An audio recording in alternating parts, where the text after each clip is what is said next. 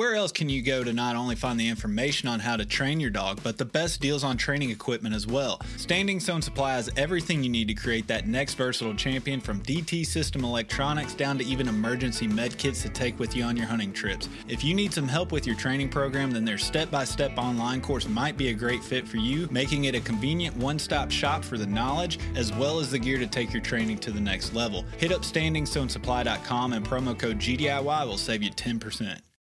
Being an upland hunter in the South nowadays unfortunately means a lot of travel to try and find birds for my dogs. This means it's even more important that my map scouting is reliable to justify the effort. This is where onX comes in. I can honestly say that onX directly impacts the level of success I find on my trips, whether it's the private versus public land boundaries, the expanding number of unique layers and features by state, or the 3D mapping capabilities. My initial step in planning my hunting trip starts with onX. To know where you're going, you have to first know where you stand. Check out onX Hunt Maps and use code G GDIY20 at checkout to save 20%. Think you know the Brooks Ghost? Think again. Introducing the all new, better than ever Ghost 16. Now with nitrogen infused cushioning for lightweight, supreme softness that feels good every step, every street, every single day. So go ahead, take your daily joyride in the all new nitrogen infused Ghost 16. It'll turn your everyday miles into everyday endorphins. Let's run there. Head to brooksrunning.com to learn more. GDIY profiles are bonus episodes that tell the stories of how your everyday handler got into the gun dog world. You'll hear plenty of examples of what to do as well as what not to do and how they learn from those experiences. These episodes are being put out to tell the honest stories that we, as do it yourself dog handlers, can all relate to. If you think you would be a good fit for a profile episode, please go to gundogityourself.com and complete the contact form, and we may get back to you so that you can share your story. All right, everybody, welcome back to another edition of the GDIY Profile. My guest this time is Jason Hall. Jason, how you doing, buddy? I'm doing great. Doing great. I'm excited we could uh, kind of circle back to this. You reached out recently, and I know that you uh, recently had a, a, a run in with a porcupine, so we're definitely going to be telling that story a little bit. But uh, why don't you go ahead and just start off with, with what we normally start off with? Tell, introduce yourself, tell everybody where you're calling from, and what kind of dogs you run. Will do. So, my name is Jason Hall. I live in upstate New York in the Adirondack Mountains. Uh, it's a beautiful part of New York up north here, about two hours from the Canada border. And uh, I run a German short-haired pointer named Otis. Otis, the German shorthair. Why? Why German shorthair? What? What kind of intrigued you about that breed? Um, you know, when when it came down to getting a bird dog, I, I, um, I was looking at uh, Brittany's. I was looking at German short-haired pointers, and and honestly, uh, guy I work with, his dad bred German short-haired pointers, and he's like, "I get you on the list, and you can you can have a dog now, and you don't have to wait." And I was like, "Well, that's the dog for me then. Let's do it." Right. And how long ago was that? Seven years now. Seven years. So, so you're rocking the the seven year old short hair or six year old, I guess. Yes, yes, I am. He's seven. He's seven now. So it's you know he's seven. He turned seven in November. Well, let's back up a little further. What made you even want to think about getting a bird dog? Was there something kind of around you that you were wanting to chase specifically, or was it just something you always wanted to try? Well, I was I was born hunting and fishing, and uh, it's just a way of life for us. And so we've always, you know, before deer season got around, we always chased uh, small game, and and there's a pretty healthy uh, population of ruffed grouse here, and we get some of the woodcock migration through here. And, you know, I'd always been kicking them up. And when I was younger, me and my wife had a black lab who I never taught to hunt, but I brought her a few times and she'd kick up some birds. And I said, well, you know, I'd like a, like a real bird dog. And, and, uh, just thought about it and decided I was going to go for it all in and, and get a, get a bird dog. I wanted something to chase those grouse a little bit better. Right. So uh, the lab, how much experience did you gain through the lab of, of just working and training and, and hunting with a, a dog? It sounds like you didn't do too much, but at least you got some kind of exposure with it, maybe. I, I did absolutely zero training. Um, I knew some places where there was some birds, and there was uh, New York does have uh, released pheasants every year, so a little put and take pheasant. So I was just bringing her to those areas that some friends had brought me with, and I really knew knew nothing and just kind of was running the dog and you know she was she was a poorly bred uh, lab that I rescued, but she had fun out in the woods with me, and I brought that dog everywhere. She went. She was my fishing dog. She was my hunting dog, and so really, uh, you know, if we were small game, and she went with me, but she didn't know what she was doing. But you know, eventually, I decided I wanted to do the real thing. Mm-hmm. So you get the German Shorthair, you get on the list. Walk me through kind of the steps and mindset you had going into your first dog, whereas you didn't do any training with the lab. You're getting into the German Shorthair, and as you put it, a quote unquote real bird dog. Uh, walk me through kind of the steps and, and how you kind of wrapped your mind around how you wanted to proceed, kind of getting him up to the level that you were wanting. Well, when I first got Otis, I really thought, you know what, I'm just gonna, I just want to he's going to do the work. I always figure that uh, these dogs are born knowing how to hunt, and really the big thing was training them in obedience. But and and he's he's a very obedient dog, very well behaved dog. But uh, I didn't I didn't train him in the finer points of of you know things like whoa and being steady, you know just that kind of stuff. I didn't didn't teach him to retrieve. In fact, we're still working on that.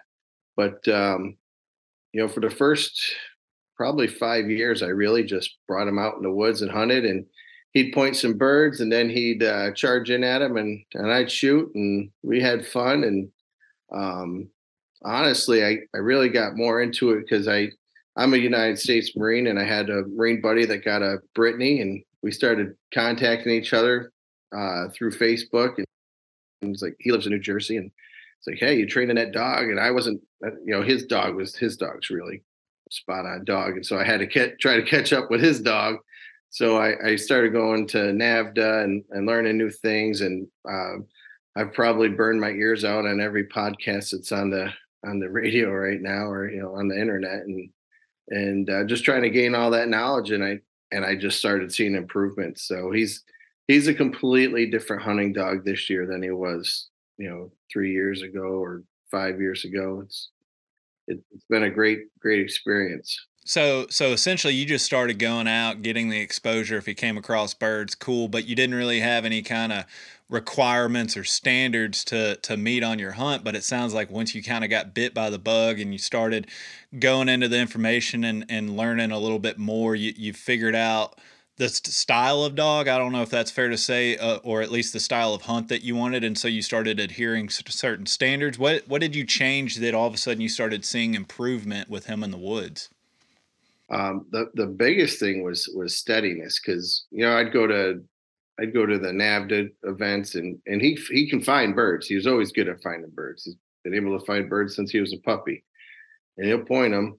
And but I'd go in there and he'd you know they put out chukars and he'd point the the bird and and then he was after it and he wouldn't stop. And you know you the the bird would take off they'd shoot it he's chasing the bird down the field and it's like we got to get through that. And I, I i tried i really just didn't know what to do. And um i i did everything. And honestly when i you did the um the uh whoa series and uh, that really brought it in. That's when I everything changed from that. To be honest with you. Mm. What what which episode on the Whoa series kind of did it for you? Was there one that stood out? Which method? It was 187, the standing whoa with uh, Ethan. That I, I, listened to them all, and they were all great. And I, I might have incorporated a couple things from some of the other ones, but but really that really worked. And I ended up getting a uh, a second collar for um, a belly collar, and that it really was.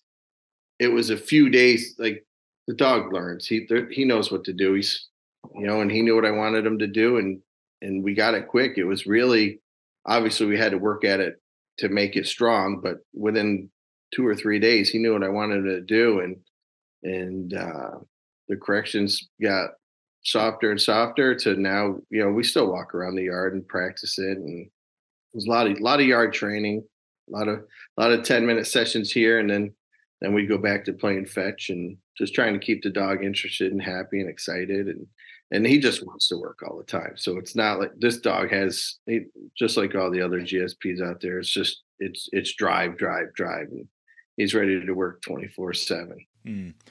Do you think maybe it, the standing whoa, as you said, it just made sense to you, and and and it is kind of just a really simple approach. But I think there's some real value into some of these simple approaches to where if it makes sense to the handler, it's it's a lot easier for them to make it make sense to the dog.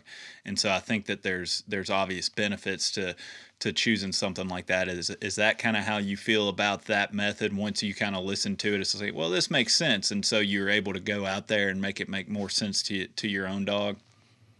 Yeah, you know, listening to all those all those podcasts, they they all made sense, and everybody had uh, great points and styles.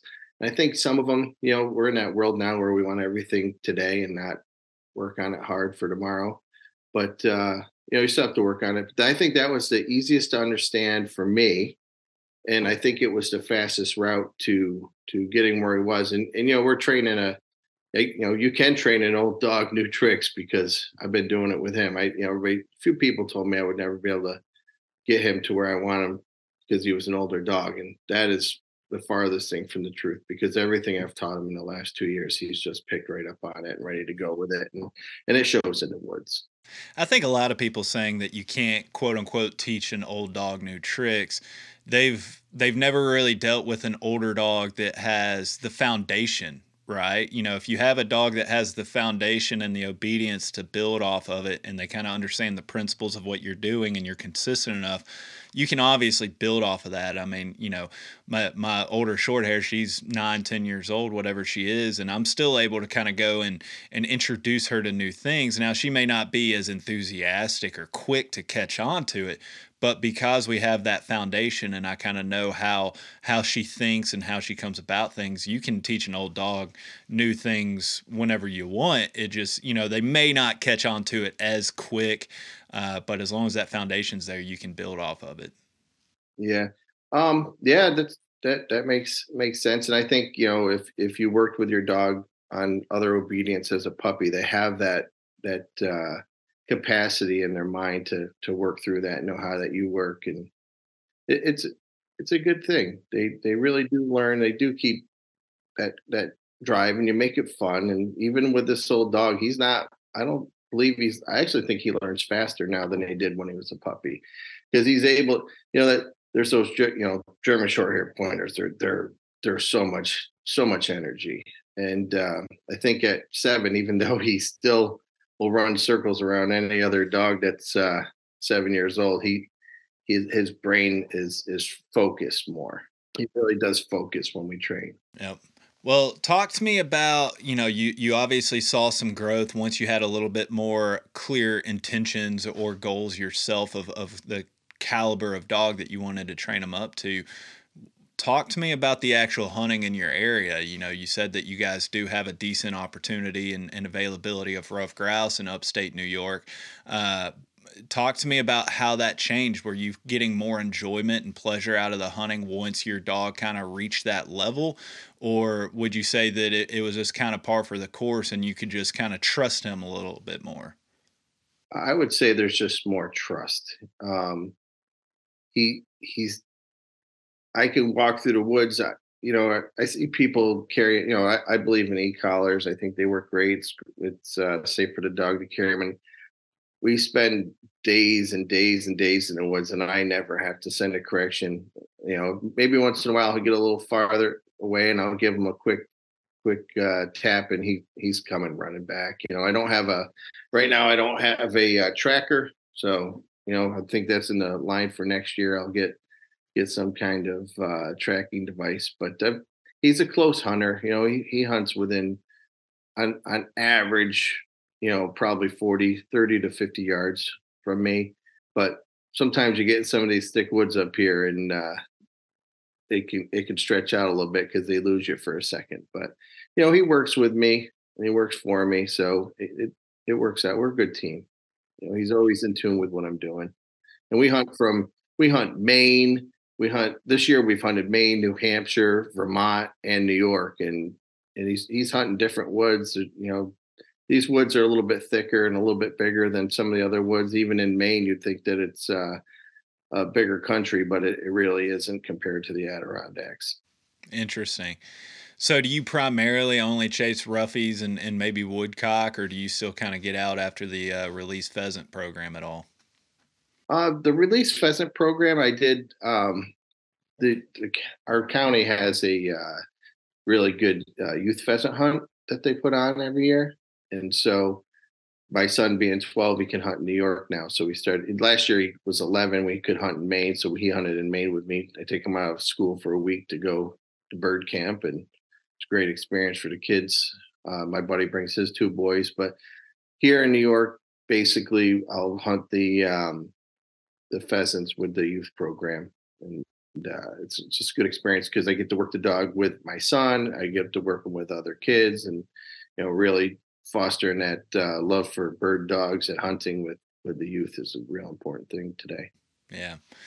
Well, let's jump on into the porcupine story because again, you wrote into me, you shared a, a picture with me, and, and I did just recently do an episode uh, with Seth Bynum, a, a, veterinarian, talking about how to respond or what you can kind of carry in your pack with porcupine incidents. So your email kind of came in at the the perfect time. So I thought it'd be fun to kind of get your story uh, on a profile episode to kind of round that subject out. But wh- why don't you walk me through what happened to you and, and kind of where we stand now on uh, the after effects, if there are any?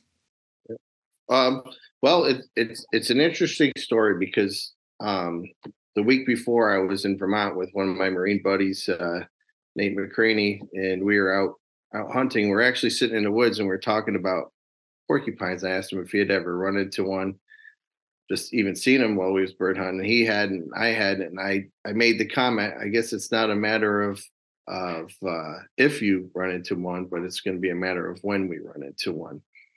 And so the week be the week later, I'm I'm home back in New York, and I, you know, I'm on onX checking every single part of land. I'll look for state land that's near um, logging land because there's a lot of logging companies up here. So if you get get in near their logging land on the state land, there's a lot of grouse in that area because they have everything they need there. And um, I had just picked. I had worked nights that night at at my job, and I figured I'd go out for a quick hunt in the afternoon. I had to meet my wife at the end of the day, so I said, you know, 20 minutes from home, we're going to go check out this new property. Had some nice uh, hemlocks and ponds and things that we wanted to find. And so we walked in there and we didn't get any grouse that day, but uh, but we did uh, we did push a few grouse, and we were headed back.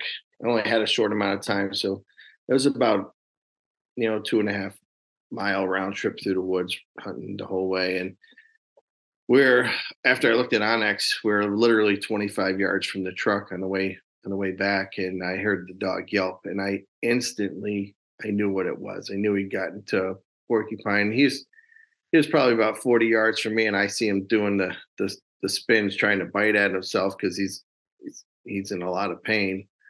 So I called him away from the the porcupine, and uh, he came to me, and I could see him. He's limping on one the one of those legs. He's got in the air. He can't walk on it. And uh, you saw the picture after I pulled uh, many, many quills out of them. I sat there probably for a half an hour pulling quills out. There was so many, but uh, he was he was in a lot of pain, so I had to take a break. And uh, you know, it it was it was that uh, pinnacle time where it's it's right before dark, and uh, that's when those those porcupines are moving. You know, in the morning and the evening.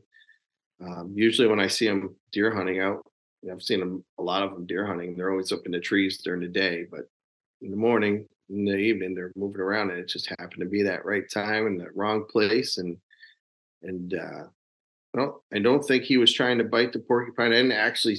I never saw the porcupine. I saw him, but uh, he didn't have any in his in his mouth other than one in his tongue. So I don't think he was trying to bite the porcupine. I think he was trying to smell it because he had a full goatee of uh, porcupine quills when he got to me, and um, I honestly thought it was the worst place to get it would be in the face. That's that was my impression. I didn't really know anything about it, and so I started pulling the quills out of his out of his face first, and just started working on his chest after I got those out and and I'll back up a little bit. You mentioned the things that you're supposed to take. They're always always in my bag. They weren't that day. I, I was like, I'm just doing a quick run to the house.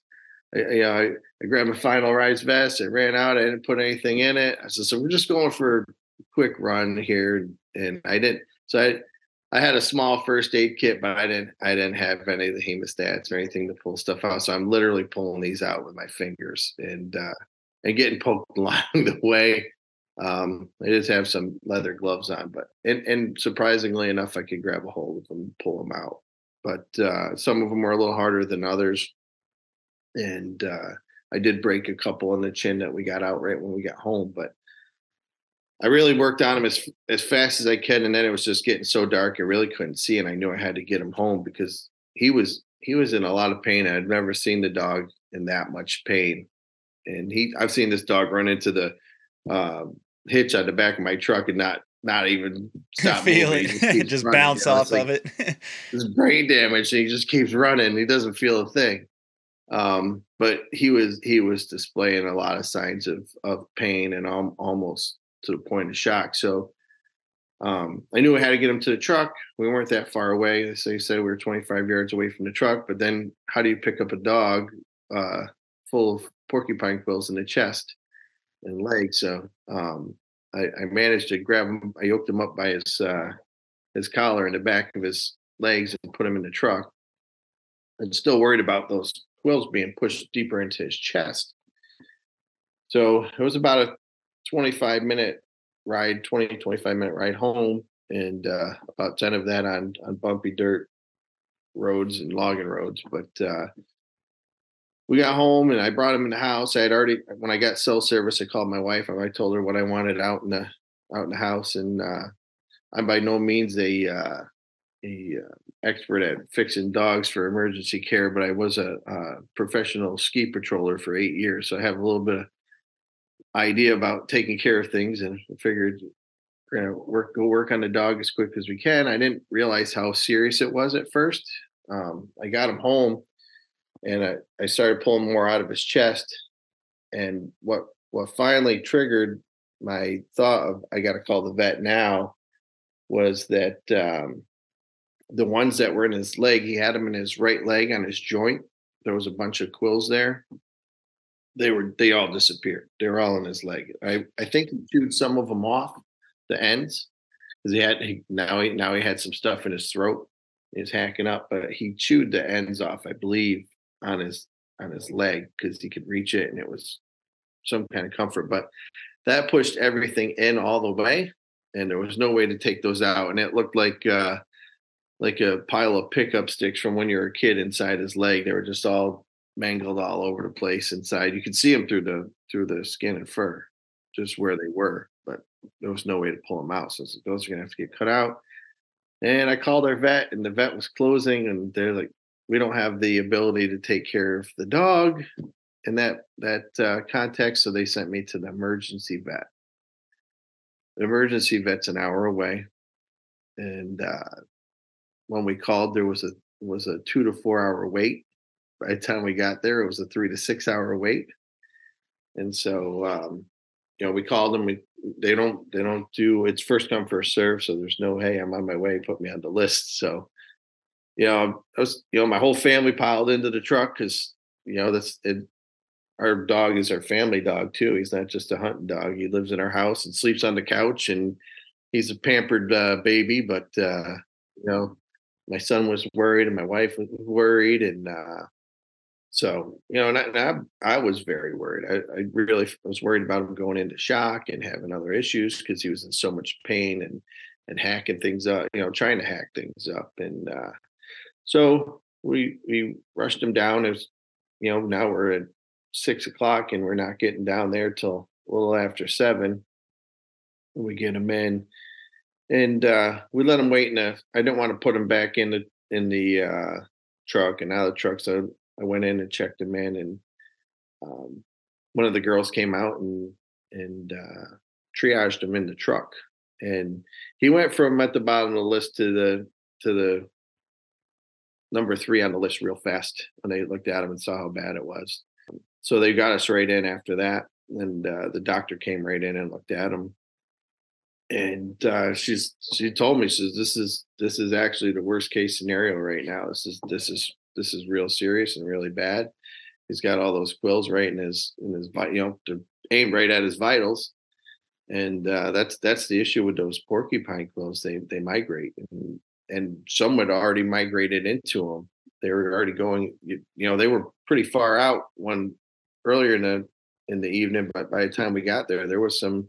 They were almost all the way into his chest, and some of those porcupine quills were, were quite big. So they had some trauma cases. There, the two dogs ahead of them were trauma cases, and they had to go first for obvious reasons. So they they put him on pain meds really quick, and then basically said, "We're going to put him put him in here and and uh, take your family home, and we'll call you when he's ready." So it was a long ride home, and, uh, a sad ride home because I left my boy at the at the vets, and I had to get my my uh, when I say my boy, I left Otis at the vets, and uh, and I had to bring my son and wife home, and then basically had to wait till almost 3:30 in the morning for them to call me and they said you know he's, he's doing a little better but they had a they had cut a lot of holes in his chest um spent they spent several hours pulling quills out of him and uh he looked like a jigsaw puzzle put back together with all the uh staples in his chest there there was I, I couldn't even tell you how many staples there were everywhere you looked you found another staple where they had to cut them open to get them because they had gone so deep in that they had to cut them open to get a lot of them out. And you know, I didn't know that you couldn't do an X. You know, like why can't you do an X-ray? Why can't you do a you know CAT scan or or something? And I guess they can show up a little bit on on a CAT scan, but it's not a guarantee or an ultrasound. But X-rays they don't show up. So there's you know you're just going to keep feeling them and and and checking them out and looking for for quills coming out. So you know, I brought him home that morning and uh, it, it, was a we were actually worried for a couple you know a good 10 days we were i was still worried about honestly i was still worried about dying. Um, he couldn't eat for a couple days um, the biggest thing that was going on was he had something in his throat and i really believe he had a um, a chewed off quill or something in his throat. Um, but it got bad for for a good two days he wouldn't eat and then he started getting um, started getting like a cyst or something on his neck. He had some some uh, swelling in his chest. So they had him on on pain meds and antibiotics, but it it was not cutting. Um, you know, if you see a GSP that doesn't move all day for days, something something seriously wrong. So I, I actually called our vet and they said you got to bring him back to the vet. We went back to the vet and um, they put him on some serious uh, antibiotics. is the strongest ones they had, and and that really turned him around. Um, within within three days, he's he's he's we wanted to play, and and we got to calm him down because he's ready to run again. And and just to back up, uh, day one when we got him home that morning, he had grabbed a bumper and threw it at me like he was going to play, even though he could barely move. But he wanted he wanted to chase bumpers, but uh, we keep the bumpers on the porch. So I brought him home. he's just he tosses it at my foot like, "Hey, let's go, let's do this," you know. And, uh, but with the with the head hung low and, and sad. But then it was it it was uh, we got him on those stronger antibiotics, um, and he took those, and you can see the swelling going down in the neck. Um, the swelling went away in his chest and he, he's he's he's Otis again. He's not. He doesn't seem like a patient anymore. Um, I did pull within the first two days. I had to pull some quills out of his legs. You know, you, we were looking at. I, I feel him down every day, even now. You know, and the vet said it could be up to a year where you're you're feeling your dog, and all of a sudden there's something pokey coming out, and there's a porcupine quill you're going to have to pull out. But uh, I pulled two out of his leg and um, one of them he had come up to the couch and he's holding his paw up and he's he's bringing he, he came over to have it pulled out. He kept looking at his paw and holding it up. Here dad take care right, of it for me. let's pull it out. And we got it we got it out. And uh, i pulled then i I actually even when I was feeling him down, I couldn't feel anything, and um, my uh, my wife made me give him a bath because I had another Marine friend come up for a week of deer hunting last week, and so I had him in the in the bath washing him, and I couldn't feel him before I put him in there, but I found two more quills coming out of his chest, and uh, I pulled those out, and he let me pull them out, and so far that that's been I think we pulled out five quills so far, but uh, it's it's it's been a it was it seems like the longest road to recovery I've ever dealt with on a dog, but you know he's he's uh he hasn't lost his even when he was hurt and sick he hasn't lost his spirit and he hasn't you know just just couldn't move that well. And you know for a few first few days he couldn't walk on that leg and now he, now he's back to running and and being himself again. And yeah. it's uh i feel like we were going to be hunting soon well, I mean, it's it's quite a quite an experience. You know, I haven't knock on wood experienced it with one of my own, but I have had a couple buddies uh, dogs get tagged while we've been in Wisconsin, and uh, it, it's different for every dog. You know, some are minor, some are just kind of pull them out, you're done, and then others, uh, both my buddies and and yours as well. It sounds like it's uh, it's a lingering thing. You're pulling quills months months removed, weeks removed. The thing that was a little different on yours is is the two that I dealt with. They uh, they were really primarily centralized like around the mouth and, and, the nose, which is, you know, especially my buddy's Drott that picked it up and hand delivered it, you know, it, it was in the mouth, and that was what made his so complicated. But yours, the picture you sent me, it was primarily in the chest region. it's like you said, he, he wasn't really trying to take it out or bite at it it's kind of like he was just kind of, what is this? And dancing yeah, around it or something. Yeah, just curious. And uh, so, yeah, when we talk about quills migrating, I mean, obviously there are some issues with them migrating in the face and the head, with them losing eyesight and stuff like that. It's the optical nerves and all that you got to worry about. But when when you're that dangerously close to the chest cavity, once it penetrates in there, it can do a lot of damage just by nicking something in there. And Oh, absolutely. It, it's thinking back on it, what what's what's something that you think back on yourself? Because obviously the dog's are going to go up on a porcupine. It is what it is. Uh, you, you you can't keep an eye on them when hunting twenty four seven. Is is pretty much just having your first aid kit and, and your toolkit on you. Is that really the the only major kind of lesson that you took away from this that you know hey even if it's a quick you know one hour walk you you still got to keep that in the vest um that part partially that and and I always thought you know I've um you know you take these dogs out of the woods and they're they're covered with cuts and scrapes from briars and brush and uh I think that if I had put a uh, chest protector on them we wouldn't be in the situation that we're in now. So there's a brand new chest protector sitting there ready for the first day we go hunting. Um I'm going to run that uh, it it there's a lot of things that that'll protect them from not just porcupines you know we're we're running out with places that could have old barbed wire and and and uh, there's plenty of daggers out there from broken sticks that could penetrate our dogs.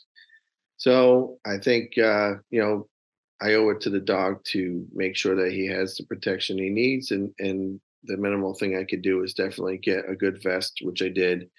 Um you know it's it's got good uh, good leather on the front that'll stop the porcupines and any other cuts that he might get and and re- not that it's going to completely reduce you know completely stop what what's going to hit him but it'll it'll reduce the amount of quills that the dog gets in if he was to have another encounter i think the other thing i you know like you mentioned having the first aid it wouldn't have changed the it would have it would have made it a little easier but it wouldn't have changed the outcome of going to the vet. It just he still would have had to go to the vet in this situation.